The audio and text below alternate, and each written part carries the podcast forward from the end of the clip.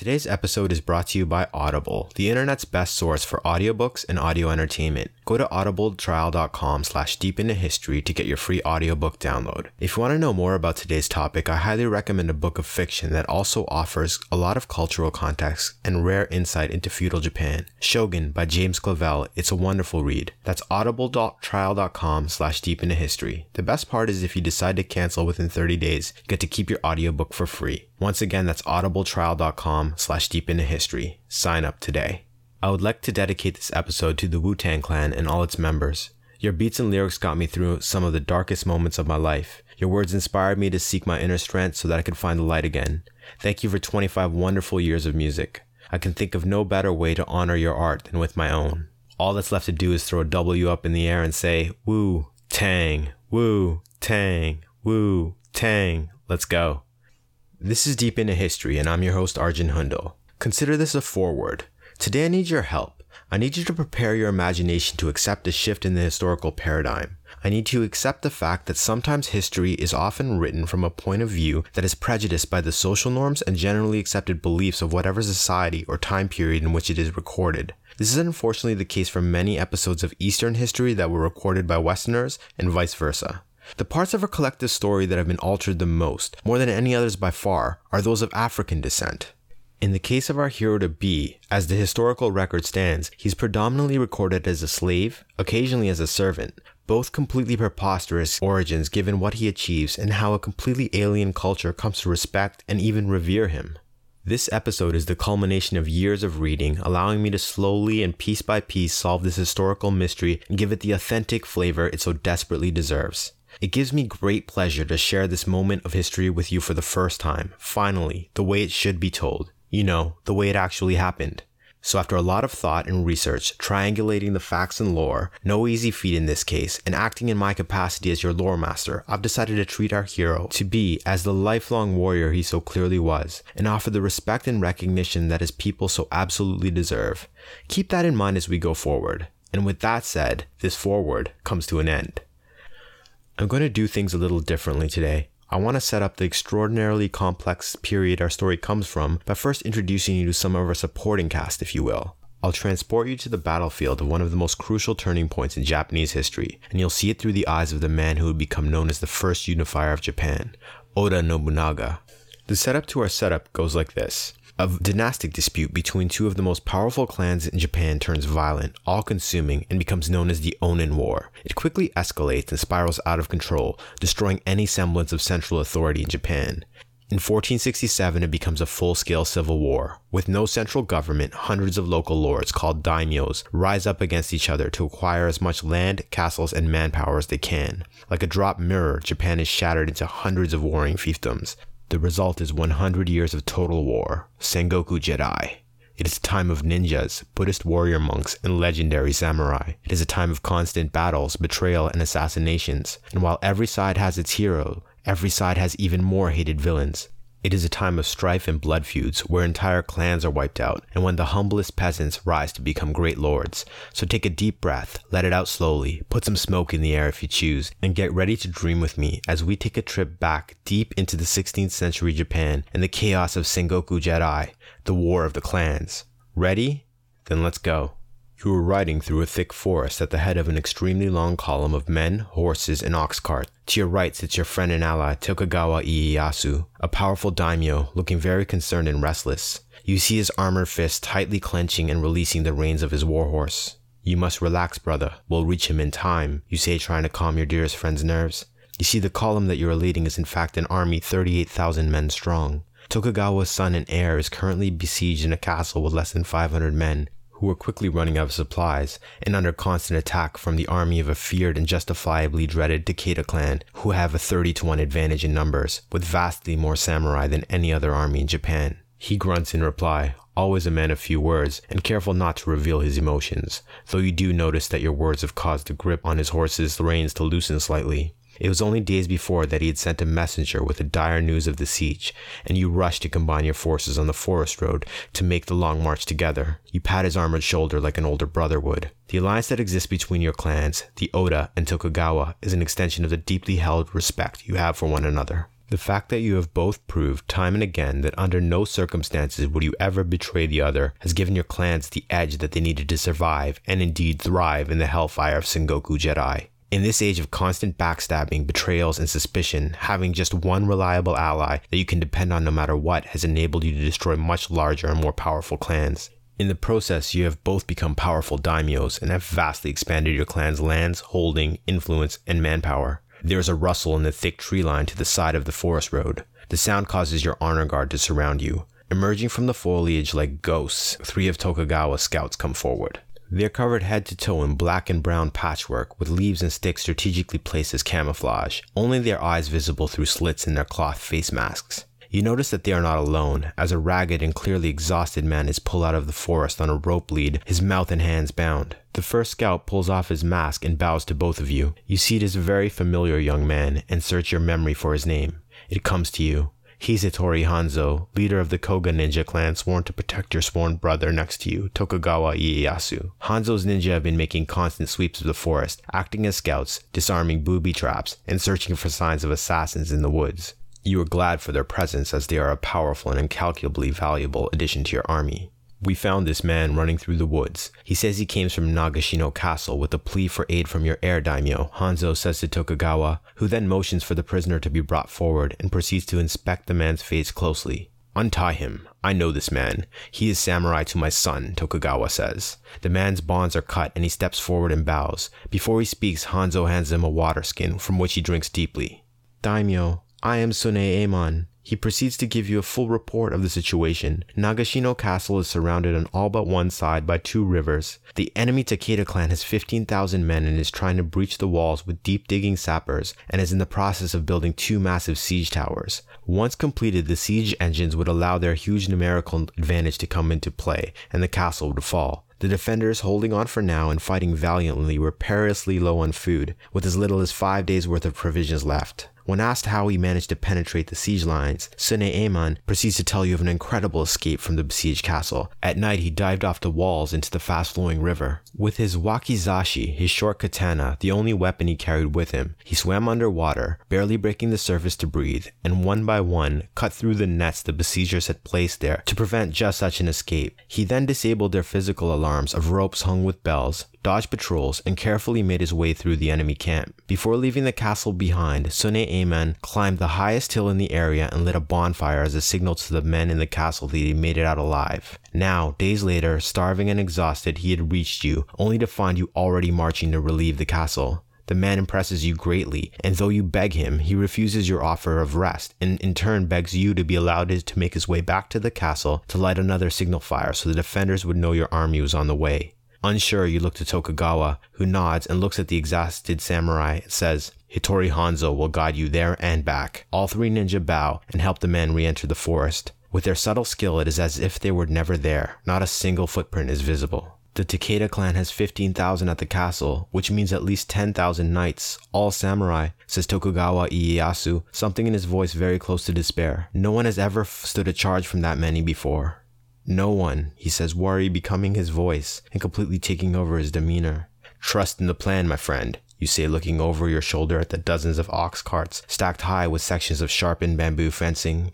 The truth is, you have been waiting for just such a chance. For decades, the Takeda clan, with their near monopoly on heavy cavalry, which have been achieved through jealous guardianship and hoarding of the only large breeding population of heavy war horses, this had allowed the Takeda clan to dominate nearly every pitched battle they ever fought in the Sengoku Jidai. The Takeda samurai knights had wiped out the armies of entire provinces with a single charge. Not to mention the fact that the Takeda, through their constant support of your enemies, has been a perennial thorn in your side. No more. You were ready for them ready to bring down the arrogant Takeda clan once and for all. Knowing that one day you would have to face them, and finally finding what you thought was the answer to the question of how to defeat the Samurai Knights, you had spent the better part of a decade preparing for this encounter. In the previous years, you were one of the very few daimyos to embrace, trade with, and learn from the alien strangers from a very faraway land. They called themselves the Portuguese. They stank, ate too much meat, and couldn't use chopsticks. You called them the Southern Barbarians and they, in exchange for what for you were trivial amounts of gold, a few jade trinkets, and many lesser baubles, gave you a weapon unlike anything you had ever seen before. It was called an arquebus, a matchlock gun, a rifle. After witnessing a display of the guns, you saw their potential as weapons, and immediately you bought as many of them as you could from the traders, and then had your blacksmiths copy them exactly, thousands of times, along with smelting millions of balls of shot. You sent your own valuable merchants as far away as China to secure vast quantities of the ingredients for gunpowder. Though many other clans have the weapons, none have reached your level of efficiency with them. Your innovation? Having three lines of expert marksmen alternating between firing and reloading so that there is never more than a 10 second gap between volleys. Years of drilling, training, and literal tons of gold had gone into preparing for the coming battle. A huge gamble on a tactic that had yet to be tested on the battlefield. But you are Oda Nobunaga, and you are always willing to throw the dice. You can't help but recall the time you were 18, a newly made daimyo, and had ambushed an army of 25,000 men with just 2,000 samurai. In the darkness, you launched a daring night attack with your few and had utterly routed the huge army. The slightest grin touches the corner of your lips at the thought of your first glorious victory. The long days of marching pass slowly as anticipation of the coming battle builds among the soldiers of the army. You speak to your captains, telling them to reassure the men, for you know they are all terrified of facing the charge of the Takeda samurai. On the third day, Hattori Hanzo returns with the sad news that Sune'emon had been captured while attempting to light a signal fire. Hanzo's skill at stealth and deception had allowed him to witness what transpired after the samurai's capture. He was offered his life and freedom on the condition that he tell the besieged defenders that no help was coming and that they should surrender the castle immediately that Takeda had tied him to a tall crucifix and placed him close enough to the castle walls so that he could be heard. He was surrounded by Takeda's soldiers with long spears. Instead of saving his own life, Sune'emon yelled to the besieged that your army was near, to hold on at all costs, and above all, fight. For this he was stabbed repeatedly, and his body was brought to the ground and butchered before the eyes of the weeping defenders on the walls. We will avenge him, you growl angrily. Spread the tale so all men know of his sacrifice. Hanzo bows and moves away silently. You tell one of your pages to make sure that Sune'emon's family is sent enough gold to live on comfortably for the rest of their lives. As the tale spreads, you notice that the pace of the army has quickened slightly, and the men look more alert. From their eyes, you can feel that they share your anger. Good, you think. On the fifth day, you finally breach the forest line, and the column slowly exits onto a vast plain that slopes down to a river. In the far distance, you see Nagashino Castle, and note that you have made it in the nick of time for it looks like the construction on the enemy siege towers was nearly completed. An enemy horn is sounded in the far distance. Your army has been spotted. This was expected, however. In fact, it was only through the efforts of Hanzo's ninja that your army's approach wasn't spotted sooner.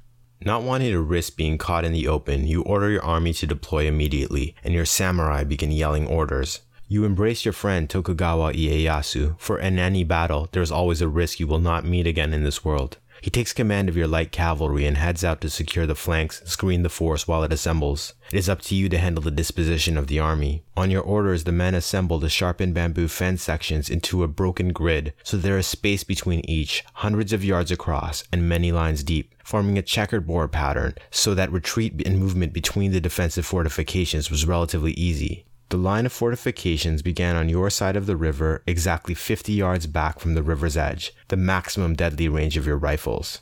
As a steady rain begins to fall, you smile. You are not concerned about your men keeping their gunpowder dry, for they have been drilled for this. The more wet the ground becomes, however, the slower the Takeda cavalry charge will become. Your 3,000 arquebusiers form a line six across and three deep behind each of the barriers in the first few rows. In the lines behind those are samurai and common soldiers all equipped with yari, long infantry spears perfect for fighting cavalry up close. On the flank, the Tokugawa clan formed their samurai into blocks with long yari to secure both sides of the line. Equipped with shields, they are a samurai phalanx, with the light cavalry screening for everyone. Your battle lines formed, ready, you settle in to wait. It isn't long before the entire force of dreaded Takeda cavalry is formed up and is riding towards your position. They had left their infantry behind to maintain the siege. Over 10,000 heavy cavalry heading straight for you, a force that could crush any other army in Japan. At a half mile from the river, the disciplined ranks of ornately armored men and horses stops to dress their lines. Many of the riders bear pennants and banners on poles rising from their backs. Each samurai's faceplate is unique, some simple, many more molded and painted to look like oni demons, vicious animals, mythical monsters, or warriors out of legend. Each of the enormous chargers is in lacquered armor matching their riders, each delicate scale concealing a small steel plate. An enemy horn is blown, and their long, heavy spears are lowered, as they begin to charge. A single tear drops from your right eye and flows down your cheek. They are beautiful, magnificent, even glorious, and they all must die for daring to besiege Tokugawa's heir. You hold up one finger, and the signaler in your honor guard lets loose a short, high pitched burst from his war horn, informing the army to be ready to receive the Takeda charge. Though the wet ground is slowing them, they are riding at a gallop and seems utterly unstoppable, until they reach the river, that is. The water, submerged mud, and uneven riverbed completely slows down and breaks up the charge, just as you had planned. Wait, you say to your signaler, watching as the first few dozen samurai knights make it across the river and desperately try for their horses to gain their speed again. Hold, you say, watching as dozens becomes hundreds, and then, now, the signaler's war horn blares, and in answer, 1,000 rifles fire at the massed cavalry. Ten seconds later, a thousand more. Blast! Followed by the last line of thousand. Blast! And then, just like clockwork, the first line opens fire 10 seconds after that then 10 seconds, then the third, and on and on and on. An endless cycle of volleys, exactly what you had trained your men to do, and they were doing it perfectly. To them, the battle was just a particularly bloody drill.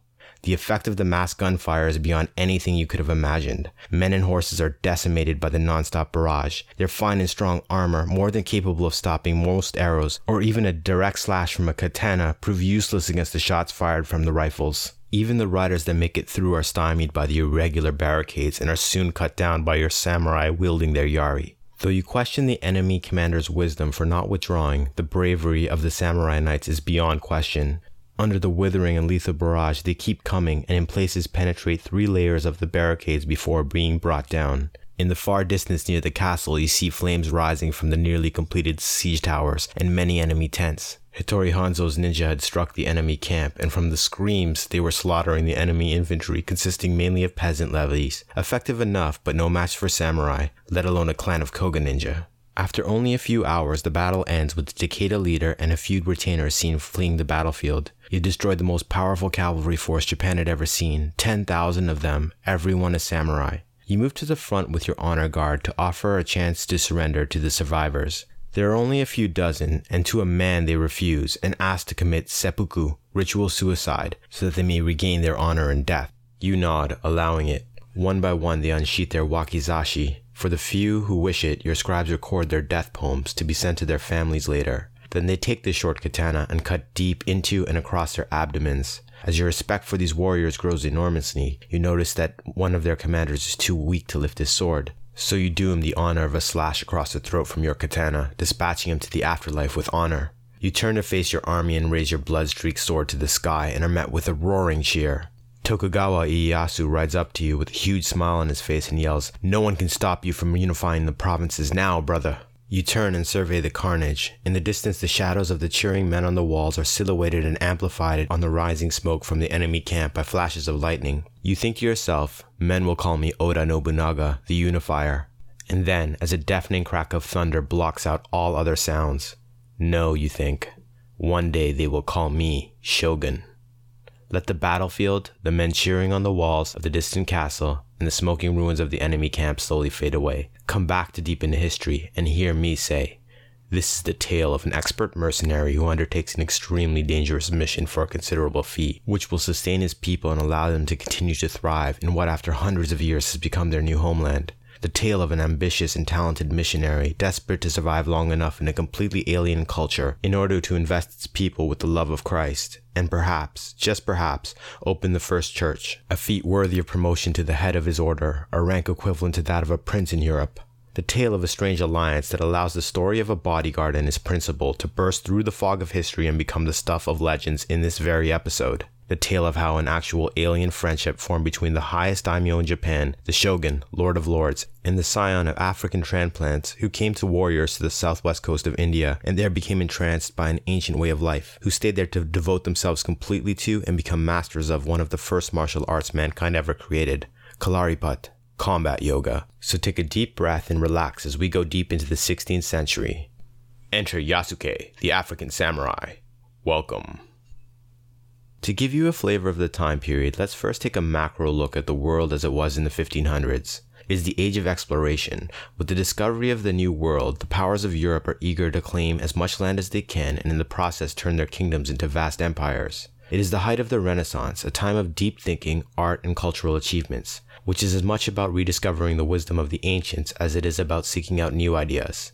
More than a few explorers scour ancient texts for clues about the locations of distant lands whose people may have access to untold amounts of gold and silver. For you see, these explorers sought to extract that wealth by any means necessary. Many are drawn to the tales of Marco Polo and his description of an island called Cipangu, which was said to hold untold riches and was coveted by Mongol Khans. It is also a time of deep moral dilemma for the church. With the discovery of new lands and their indigenous people, it is their God given mandate to spread the good word and convert them to Christianity. However, it is also a time where pagans, particularly those from Africa, are seen as a commodity by sections of the merchant class and are brutally kidnapped and forced into slavery. The vast profits from the slave trade and the subsequent lavish donations, in essence bribes, have for now split the church into factions for and against the vicious and soulless slave trade. With no moral majority, the trade spreads and expands, only to grow in the coming centuries. With innovations in shipbuilding and the rigging of sails, Portugal is at the cutting edge of naval technology. This has allowed them to round the Horn of Africa and gain vast wealth from the spice trade coming from India.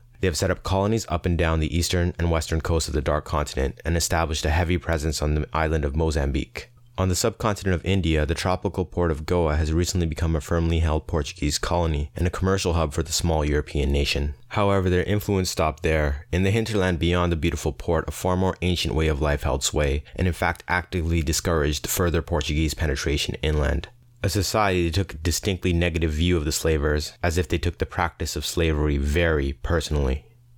Alessandro Valignano, an Italian born in Naples, was a Jesuit missionary who had excelled at his seminary training in Rome. He was so gifted at spreading the love of Christ and converting people, even devout Muslims, to the Catholic faith that he quickly rose high in his order. He was put in charge of the church's conversion mission in the Far East, which included southern India, China, and Japan. His genius was to incorporate local traditions and celebrations and slowly cast them in a Christian light so his missions experienced far less friction against the proud local cultures of the East. He was tall and very charismatic. He spoke several languages, including Italian, classical Chinese, which was spoken in coastal China and Japan at the time, Spanish, Basque, and Portuguese.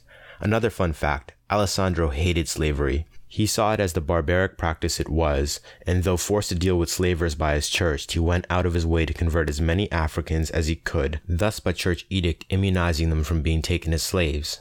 On previous trips to Africa, this had caused countless problems between him and the Portuguese slavers there. He had heard vivid descriptions of the Japanese culture, and though he had only briefly visited the Far East, as we approach 1579, he is preparing for his ultimate test Complete immersion in an alien land with a hyper aggressive honor culture where the slightest insult, perceived or imagined, would end in his death.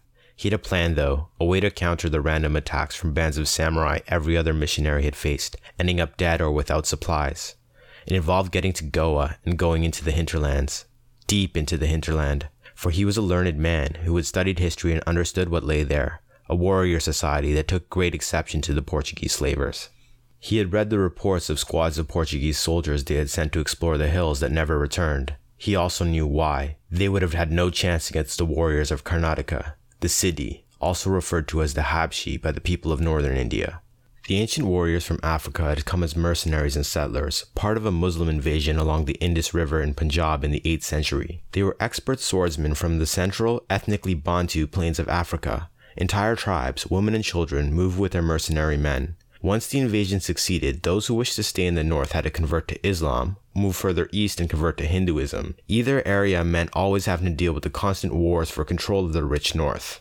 Those who sought a different way of life moved south, following the west coast until they found the temples of Kalaripat in the province of Karnataka. Many Siddhi took an instant liking to the ancient art of combat yoga, and perhaps as many as 4,000 decided to settle there in villages with their families and devote themselves to the study of the art in the temples in the early 9th century. Kalaripat, or Kalari, is an ancient form of martial arts that is centered around yogic principles, postures, and discipline, when projected outwards, it created devastating yet oddly beautiful motions, combat yoga. Unfortunately, the examples of the art that have survived to today are ceremonial and meant for grand artistic displays. The practice was banned by the British Raj in the following centuries, so the knowledge of many of the deadly patterns has been lost to history. Historians agreed that actual Kalari could be deadly in the extreme as it combined yoga, which gave extreme knowledge of one's own body, and Shushruta, which once mastered gave one the ability to manipulate 107 nerves in another person's body.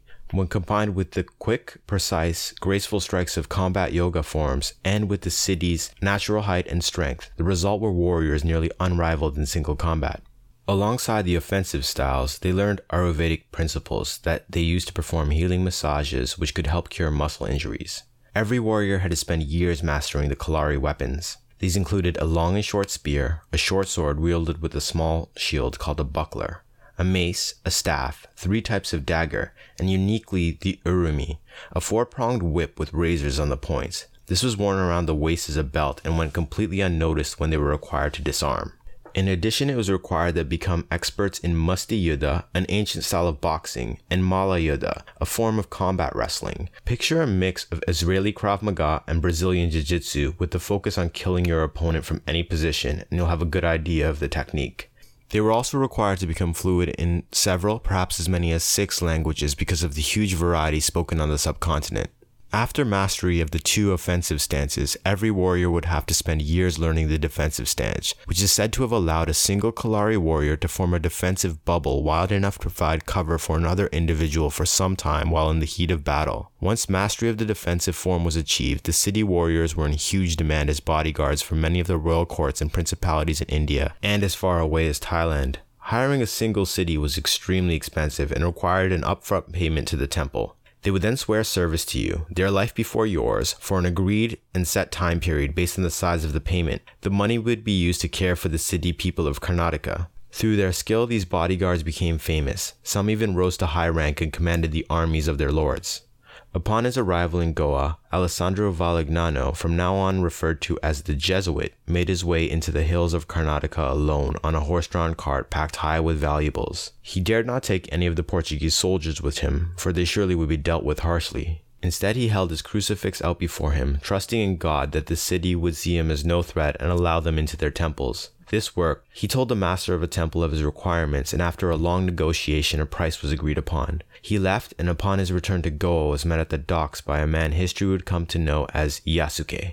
We know almost nothing of their voyage, but it might have gone something like this. You were seated at the table in the crew section of the hold of a large Portuguese galley. The sway of the ship to the regular waves of the Indian Ocean is almost tolerable after the three day storm you have just endured, which hit scant hours after you left the port city of Goa in India. Having never been to sea before, the storm had been a seemingly unending spell of seasickness for you. Now, past the horrible weather, you have finally found your sea legs and are able to keep down some thin broth. The ship suddenly tilts at a steep angle, and your wooden bowl of broth falls to the floor. Rogue wave, says your charge, reaching for the seat across from yours. It's best to always keep one hand on your dish while at sea, he says. His Portuguese comes out forced, as if it's not his native tongue. The man in his black Jesuit robes sits and glances around as if to make sure no one is in earshot and says, I was told you speak Latin. You nod. Latin being only one of the six languages you speak fluently. Seamlessly switching to Latin, he goes on. I'm sorry we haven't had the chance to speak earlier. I'm glad to see you are able to keep some food down. You must maintain your strength, for where we were going, you will need it. Your eyes meet. Your master told you of my mission? he asks. You nod. Good. I've arranged for you to have the space required for daily training deep in the hold of the ship. As far as the crew is concerned, you are my page and servant, nothing more. Again, you nod. During our months at sea, I will require you to study the Chinese language with me. An ancient dialect of it is spoken in Japan. We both must become fluent in it. I'm told you have a basic understanding of these. She, you say, meaning yes in the ancient tongue. Good. Do you know why I chose to venture so very far to hire you? he asks. With more venom than intended, you say, Because I look like them, waving your hands to the far side of the room where the ship's African slaves are being fed, chained like animals. Yes, the perfect cover. The only dark skinned people the Japanese have ever seen are the slaves on Portuguese ships. He sounds disgusted by the practice, which you find endearing. I hope that fact will allow you to travel with me without drawing suspicion, or for you to be seen as a threat to the samurai. Many missionaries have died for giving the slightest insult while traveling there. As I don't fully understand their culture, it's entirely possible that I will unintentionally give offense as well. You may not be able to carry weapons openly, yet you must always be prepared to protect me. I am Siddhi. I am always prepared. You have my oath. My life before yours, you say solemnly, meaning every word. You may call me Alessandro, he says, offering you his hand to shake. And your name, my Siddhi friend? You shake his hand firmly and say, Yasuke. The coming months pass quickly. doing your training routines in the morning, afternoons filled with the study of ancient Chinese with a Jesuit, speaking with one another for practice, and slowly becoming proficient in the language. You truly grow to like and respect the man, but you must keep your distance. He is your principal, and you are his bodyguard. In the evenings, after the Jesuit has led the ship in prayer, you often share wine with him and speak of your people. On other occasions, he has you drill with the ship's soldiers so you can learn to fire rifles and the ship's cannon. You quickly become proficient at using the firearms and are soon winning impromptu competitions with your uncanny accuracy. After months, you reach a bustling port city in what you are told is China. You change ships for the short voyage to the Japanese port of Nagasaki. Here we'll leave Yasuke and the Jesuit for now. The situation in Japan was more stable than during the Battle of Nagashino that we witnessed together. The importance of that battle and its effects in Japan are very much akin to the Battle of Agincourt that we covered in the episode The Day Chivalry Died. The destruction of the samurai knights of the Takeda clan signaled the end of an old way of battle and ushered in the era of concentrated fire, though in this case instead of longbows it was achieved with rifles. Oda Nobunaga is now shogun of Japan, meaning head warlord or generalissimo, and is called the unifier. Though still gripped in the chaos and bloodshed of Sengoku Jidai, the south central provinces on the main island of Honshu are firmly under his control, and there is a semblance of central authority returning for the first time in many decades. His most loyal vassal and friend Tokugawa Ieyasu has become his right hand and leads their armies, constantly pushing and expanding the boundaries of their dominion, while other vassals handle local uprisings and diplomacy. Shogun Oda Nobunaga has brilliantly kept the ancient family of the emperor's puppet leaders completely symbolic and ceremonial while he controls everything.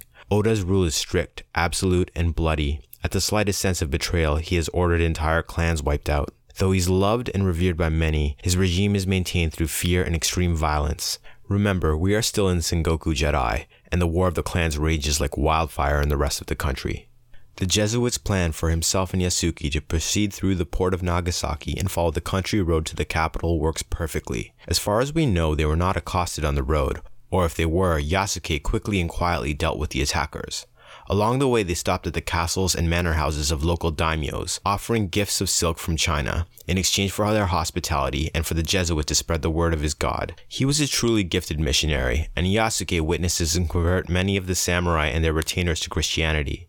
The Jesuit wished to reach the capital Kyoto and try to ingratiate himself with local officials and possibly, by bestowing lavish gifts and bribes, get an audience with the shogun himself. Little did he know that he need not have bothered because upon entering the capital, all of his plans are rendered useless because of the presence of Yasuke. You see, Kyoto is inland, and as a result, the people there were not exposed to foreigners on their ships, let alone a person of African descent. They had never seen a black man before, and huge crowds gathered to look at him and touch his hair. In fact, the Japanese were so curious that many riots erupted whenever the pair were seen in public, just for the chance to see the strangers. The shogun, Oda Nobunaga, was a man who liked his city and its citizens orderly and compliant. Reports of these mini riots and civil disruptions reached his ears, and he ordered the strange pair to be brought before him. Soon after, the Jesuit and Yasuke were surrounded by dozens of samurai and marched to the shogun's palace at Swords Point. The fateful meeting after this. I hope you are enjoying this episode of Deep into History. It took a lot of time and effort to write and create just for you. I want to continue to do this and to give you new content each month, but to do so, I really need your help. Please go to patreon.com slash deepintohistory to pledge your support. It's barely 10 cents a day and it means the world to me and the show. That's patreon.com slash deepintohistory. Each month, you'll have access to an exclusive Patreon episode and a growing library of previous Patreon only episodes. As promised last episode, this month we'll go deep into the year 301 BC and once again ride to battle with the very young Pyrrhus of Epirus in his first major conflict, in what turned out to be the most titanic battle of the war for control of Alexander's empire called the Funeral Games. I'll take you right into the heart of the battle and you'll experience firsthand what happens when your army gets charged by 400 Indian war elephants. Get ready for the exciting adventure I call the closing ceremonies. This month, only on Patreon. Now back to Enter Yasuke, the African samurai. The Jesuit and Yasuke were ushered into the ornate and elegant throne room of the shogun's palace. The room was filled with scribes and petitioners from the provinces. The walls of the room were covered in large maps with gorgeously crafted pins indicating the location and disposition of armies. For above all, the shogun was the warlord of warlords, and he directed the campaigns of entire armies when he wasn't leading one himself. There was a constant stream of messengers coming in and out of the room, either bringing news from the provinces or from the front. When they reached the center of the room, the noise and bustle disappeared. One could hear a pin drop. Everyone in the room was staring at Yasuke in shock and in complete disbelief. While some were no doubt equally curious about the Jesuit, you have to remember that no one there had ever seen an African person before. Though not the same, of course, we're all human after all, this is as close to an actual alien encounter as it gets in history. Oda Nobunaga, the shogun, though equally mystified by Yasuke, was more immediately suspicious than amazed. He ordered men to bring soap and water and scrub the Siddhi's skin clean of what he assumed was makeup or paint, after which he would have the pair dealt with harshly for their fraud. Yasuke removed his shirt and allowed them to give him what amounted to a public bath. It soon became clear that Yasuke was as real as they were. The shogun ordered the room cleared and spoke with them. He had long had dealings with the Portuguese and knew much and more about the missionaries who had come before. Remember, Yasuke's role as bodyguard required him to be silent, watch, and listen. It is doubtful that he said much at this meeting, from Japanese sources, we know that they recorded Yasuke as being 6 foot 2 tall and heavily muscled, and he wouldn't have had the telltale whip and lash marks covering his back and torso that were indicative of slavery. This was made plain to the entire court when his shirt was removed. It's safe to say that Oda Nobunaga was more than a little curious about the large African because he offered the guides to escort the Jesuit and his strange companion to a few towns so that the missionary could spread the good word of his lord and then escort them back to the palace. Such a generous offer from such a powerful warlord would have been impossible to refuse. I want to take a moment and mention something that rang true to me throughout my research. It's this trained warriors conduct themselves differently than normal people. Call it elan, self confidence, even chivalry. I'm sure many of you know people who served in the military, and in particular those in the special elite forces, have a certain self assuredness about them. This would have been doubly true for warriors of this area, who trained since birth and knew no other life. You know the saying, real recognizes real. I mention this because I suspect this was the root of Oda Nobunaga's suspicions about Yasuke. They departed on their two week mission with Oda's guides. Now, no source records what happens on this trip, but I suspect that the party was waylaid by a few ronin, masterless samurai, who often turned to banditry to support themselves. In this circumstance, Yasuke would have dropped his mask and entered a Kalari defensive stance, pushing the Jesuit behind him and crushing the highwaymen. The guides would have reported this, I suspect that an event like this took place because as soon as they returned to the shogun's palace, Oda Nobunaga asked to speak with Yasuke alone. It was the first of many long conversations they would have over the coming days. Yasuke even took part in wrestling bouts against master samurai and consistently won, thrilling the shogun's court and earning huge windfalls for those who chose to bet on him. The shogun and Yasuke spent more and more time together each day. We have no idea what was said, but we can guess that the warriors shared information about their cultures and fighting styles. I believe, and the sources heavily insinuate, that a genuine friendship formed between the two very different men. What came next must have been a shock for the Jesuit. The shogun offered to allow him to build the first Catholic church in Japan, his greatest desire, if he would release Yasuke from his service so that he could join the shogun's court as a page. This was an enormously generous offer, and the Jesuit eagerly accepted. And just like that, Yasuke became the equivalent of a squire to Oda Nobunaga. He was instructed in the warrior code of the samurai, Bushido, its eight virtues as follows Righteousness, Ji. To the true warrior, all points of view are deeply considered regarding honesty, justice, and integrity. Warriors always make a full commitment to their decisions. 2. Heroic courage, Yu. Living life in a shell like a turtle is not a life worth living. Calculated risk gives life the spice a warrior deserves. 3. Benevolence and compassion, Jin. True warriors help their fellow men at every opportunity. If an opportunity does not arise, they go out of the way to find one. 4. Respect. Rei. True warriors have no reason to be cruel. 5. Honesty. Makoto. When warriors say they will perform an action, it is as good as done. 6. Honor. Meiyo. Warriors have only one judge of honor and character, and it is themselves, for you cannot hide from yourself. 7. Duty and loyalty. Chugi. To everyone that they were responsible to and for, they remain fiercely true. 8. Self control. Jisi. Moderation in all things. The key to life is balance. If that sounds eerily familiar, it should. Again, remember my episode The Day Chivalry Died and the Knights of France. It's an incredible oddity of history that two completely different societies on opposite sides of the world evolved almost identical warrior codes, samurai and knights. And just like the knights of Europe, most samurai only paid lip service to the code and conducted themselves in any way they felt like. Cruelty, lies, betrayal, and a complete lack of empathy more accurately describe most samurai. Our friend and shogun Oda Nobunaga, for example, though open handed with his favorite allies, could be ruthless with his vassals and order the mass murder of his enemies. He had to. He was born into the chaos of Sengoku Jidai. It was to kill or be killed, be feared or be seen as weak, and in only the rarest of cases could anyone be trusted. Yasuke would have learned many of the other oddities of samurai life, like their names. Let's take Oda Nobunaga for example. The first part of his name, Oda, is his clan name, meaning he is of the Oda clan. If when you say he's the Oda, it means he is head of the Oda clan. The second name, Nobunaga, is the last in a very long line of second names. You see, as samurai rise higher in rank or achieve great deeds, their second names sort of level up to reflect their new status. This is the reason that so many people find Japanese history difficult to penetrate. A man like Oda Nobunaga or Tokugawa Ieyasu would sometimes have dozens of names throughout their lives, thus making it very difficult to follow their history. In our tale, I'm using their ultimate and most famous names for simplicity. Perhaps it was the fact that he was completely foreign was why Oda Nobunaga trusted and liked Yasuke, a warrior from an alien culture who could become a true friend because he owed no other allegiance to anyone else in Japan.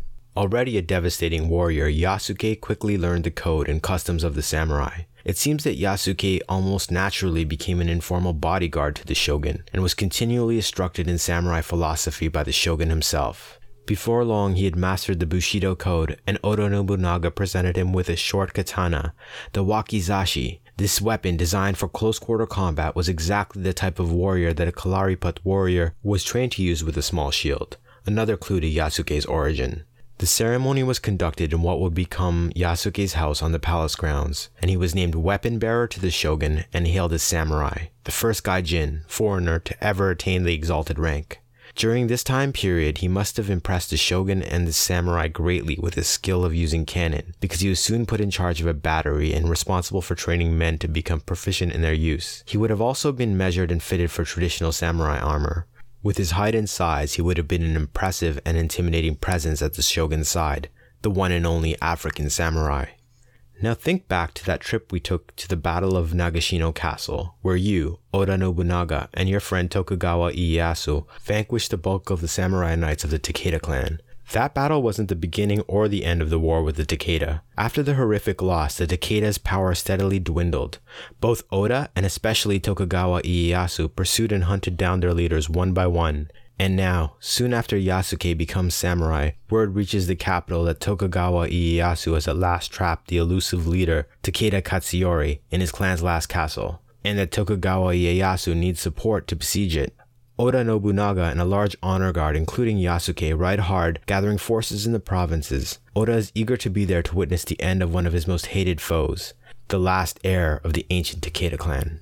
Once joining the siege at the castle, Yasuke meets the legendary daimyo and samurai warrior Tokugawa Ieyasu, who is very impressed by him and made note of Yasuke's size and skill at arms. He's put in charge of Oda's siege cannon, and the castle walls are slowly, shot by shot, brought down. Before they are breached, however, Takeda Katsuyori sets the castle ablaze and flees to a mountain stronghold. The men there want nothing to do with Oda's army, so they deny him entry. With no hope left, the last Takeda commits seppuku, ritual suicide, before the stronghold's gates.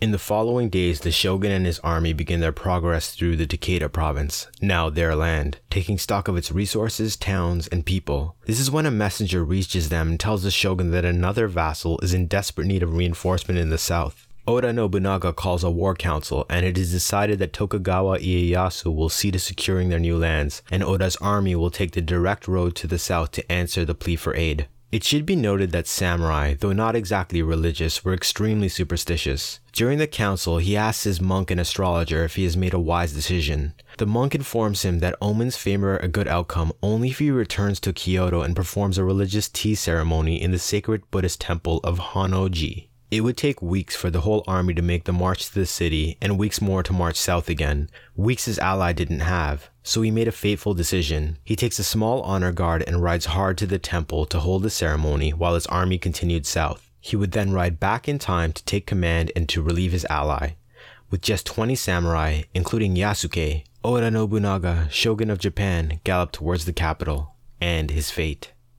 They reached the temple in the late evening on June 20th, 1582. Though late, word of the arrival of the shogun and his honor guard spread throughout the city and reached the ears of a rival daimyo who happened to be passing through the city with an army on his way back from campaigning in the far provinces.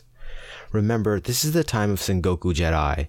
Only showing overwhelming strength and power at all times kept ambitious followers in line. Showing the slightest weakness or letting your guard down for a second could mean death. When this vassal, a man named Akechi Mitsuhide, heard that the shogun was in a lightly fortified temple with a mere 20 samurai, he saw his chance. In his mind, if he killed Oda Nobunaga, seized the capital, and then quickly sent his army to kill the Oda heir, he could name himself shogun, and the power would be his. It was a risky plan.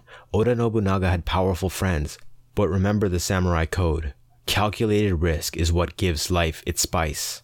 Now, I could just tell you what happened, and I no doubt would do so suavely, but this is deep into history, and you're with your friend and Lord Master Arjun. So take a deep breath, let it out slowly. If you got it, put some smoke in the air. Prepare to enter Yasuke and go to war with the African samurai.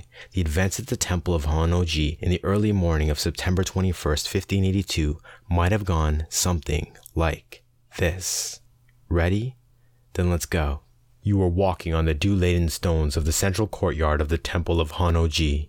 You look at the moon's position in the sky and know it's only a few hours till dawn. Though you are tired from the long days of hard riding and you could use the rest, you've allowed others to get sleep first. Though you are all samurai, only you have been trained to be fully alert while sleep deprived at the Kalari temple in your faraway homeland. You are standing watch with ten men, most walking various parts of the grounds, and some manning the short and ornate towers at each corner of the equally ornate walls. Though the beautifully carved doors at the wooden gate at the entrance archway are closed and locked, you know they would not be much of an obstacle for a determined foe to penetrate. This is a temple of Buddha dedicated to peace, not a castle made for war. It is a place of tranquility with elegant lines, not harsh angles. Inside the temple, five samurai are with the shogun, who is performing a holy tea ceremony to bring his army omens of victory it apparently cannot do without. You know something of Buddhism. You are from the country of its origin, after all, but you have never heard of such rituals in India. The latest in a seemingly daily reminder that though you are samurai, you are still a stranger in a strange land and have barely begun to understand this alien culture. The other five samurai are no doubt enjoying a dreamless sleep as they drew the rest period for the first watch. You stretch your arms out to your sides and roll your shoulders. You have come to have great admiration for the skill with which your armor was crafted, with hundreds of small steel discs woven to strong cloth and leather, but you are still not fully used to the weight. Attached to your left arm is your Kalari shield, a small buckler, and at your waist is your wakizashi, the razor sharp sword sword presented to you by the shogun himself. You smile to yourself, proud and honored to have been taught the ways of the samurai by such a man, and even more proud to have showed such a great warrior something of the warrior code and ways of your people, the Siddhi. He's more than your daimyo, more than the shogun. Oda Nobunaga has become your dearest friend, and you do not bestow your friendship lightly. From nearby in the city, you hear a dog start barking, seconds later, joined by another, and then many more. Something was wrong, and then you hear the patter of hundreds of feet building to a low rumble. Soldiers, protect the show! yells one of your comrades in the tower to your right, his cry of alarm suddenly cut off as he falls onto his knees, grasping at the arrow shot from beyond the wall and now hopelessly lodged in his throat. A samurai in the other tower falls out and into the courtyard, his body slamming hard into the ground, dead weight, with numerous arrows protruding from his armor. Alarm, you yell. But before you can go have a look at who or what is coming, there's a loud crack and the temple's gate shudders from the impact of a battering ram. A few seconds later, another booming crash as splinters erupt from newly formed cracks in the wood. The ornate gates won't hold long. Katanas drawn, two friendly samurai take up places on either side of you. As another samurai approaches, you say, We must get the shogun out of the temple now. We are surrounded, he answers, breathlessly, no hope in his voice. You look at your surroundings, quickly studying and searching. There, from the rooftop of one of the buildings attached to the temple, it just might be possible to jump across the street to a lower rooftop building, provided you could get a running start. Your head snaps back to the gate as with a final loud crash, it bursts apart. Splinters of wood spray the courtyard and bounce off your armor. The metal demon's head on the tip of the ram sneers at you. From the corners of your eyes, you see men's heads popping up from behind the walls who must be using ladders. You draw your sword and rush to meet them, but just then they're shot with arrows. You dare to take a glance behind you at the temple entrance and see Oda Nobunaga dressed in the fine silk robes he was required to wear for the tea ceremony. He had not had time to don his armor. The ten warriors with him were all aiming and firing bows at the men coming over the walls. To me, he orders calmly but loudly, his voice devoid of any emotion, as he channels all the emotions he is feeling fear, dread, anger into his actions. It is the way of the samurai. You and the men with you dash to stand in front of him. You spread your arms to make sure no friend is within range of your sword. There, at the temple's entrance, 16 samurai and the shogun stand ready as enemies come pouring through the gate. When the colors of the battle banners attached to poles on some of their backs become clear, you hear the shogun say the name Akechi as if it's a curse word. Death to the traitors, he yells and draws his katana free of its scabbard. You barely hear it because you have entered your battle trance, a defensive stance designed and practiced against multiple enemies. Your acrobatic Kalari confounds your attackers as you block, dodge, parry, and flawlessly riposte. Each cut from your wakizashi lethal, for you have you spent your life, including your life as a samurai, training for this moment. This is the melding of two warrior codes, and your unique style's ultimate test. The warriors you are facing are also lifelong adherents to their warrior code and very skill. Though your size, strength, and completely alien technique are holding them back for now, this cannot go on forever. After slashing your fifth attacker across the eye slits of his helmet, your sword becomes lodged in his shoulder pads. Disarmed, you are forced to take a step back and find yourself next to the shogun.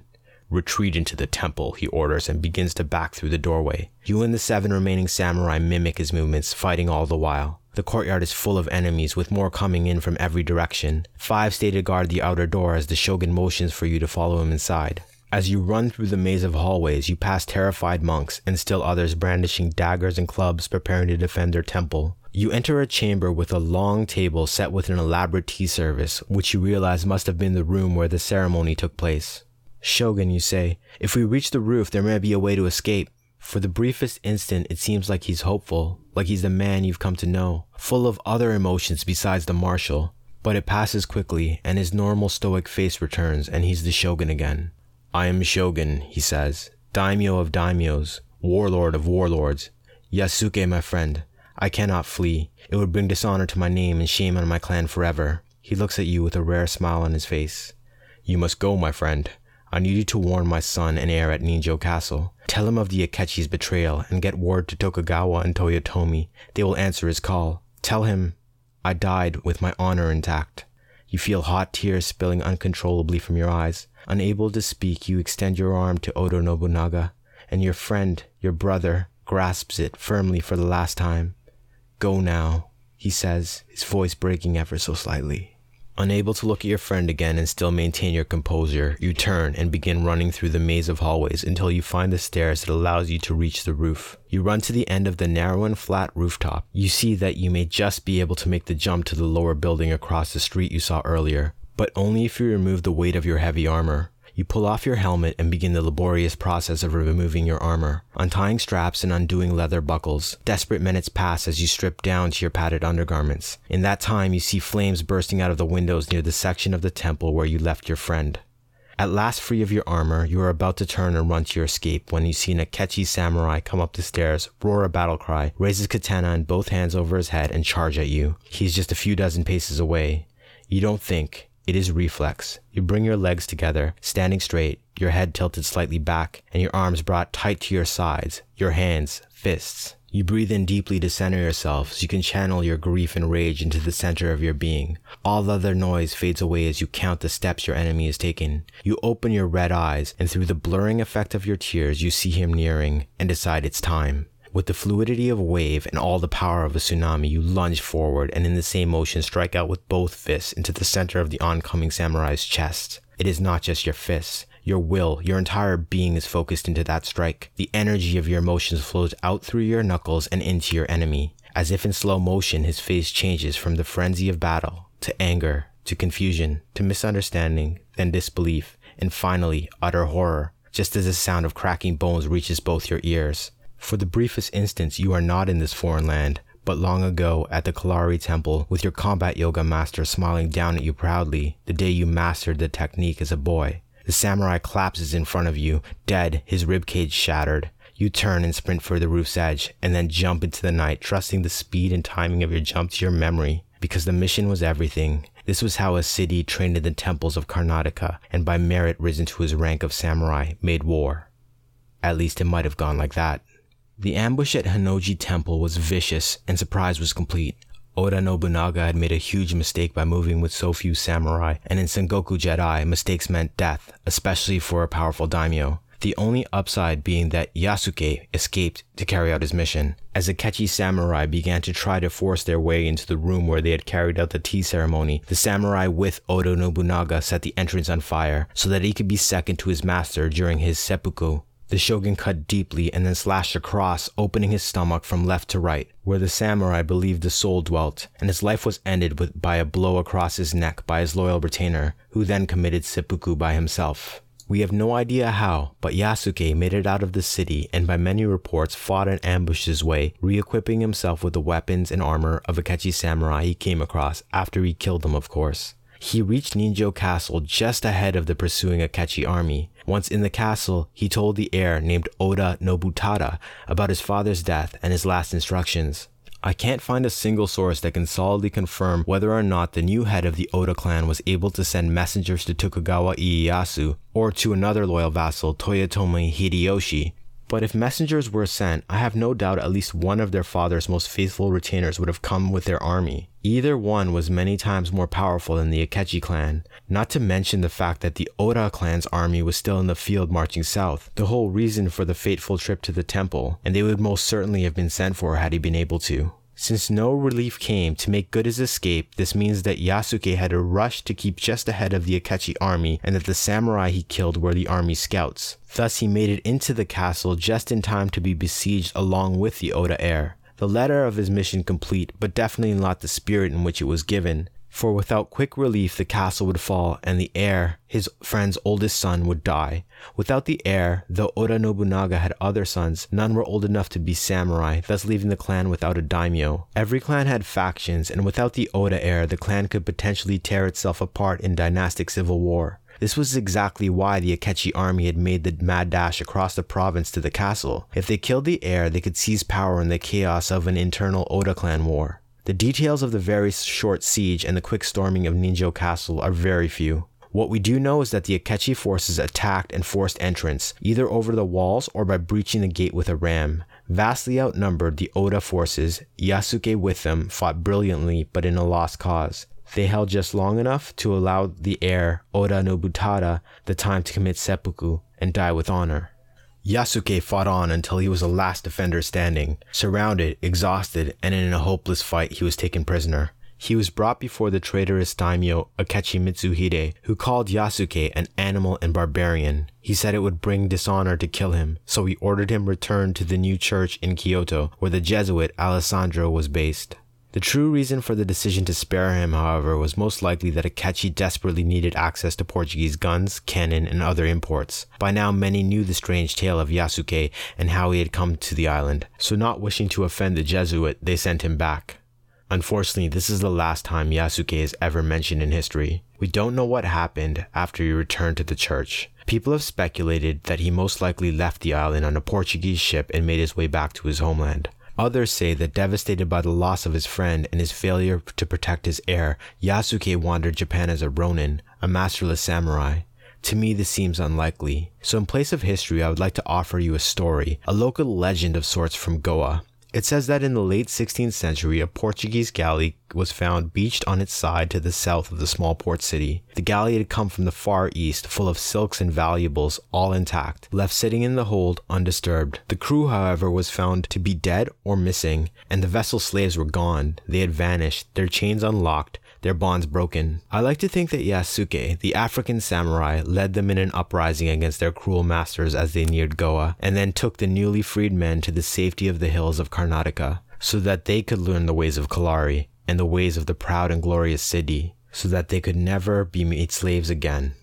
Thank you for listening to Deep into History. I truly hope you enjoyed this episode. Please consider liking and subscribing my podcast on iTunes and please leave a review. It really helps the show grow. Again, to show your support for just 10 cents a day, please go to patreon.com slash deep into history. You can also follow me on Twitter at deep into history and get your daily blast from the past. Once again, my friends, thank you for listening. I truly look forward to the next time we go deep. Take care of yourselves.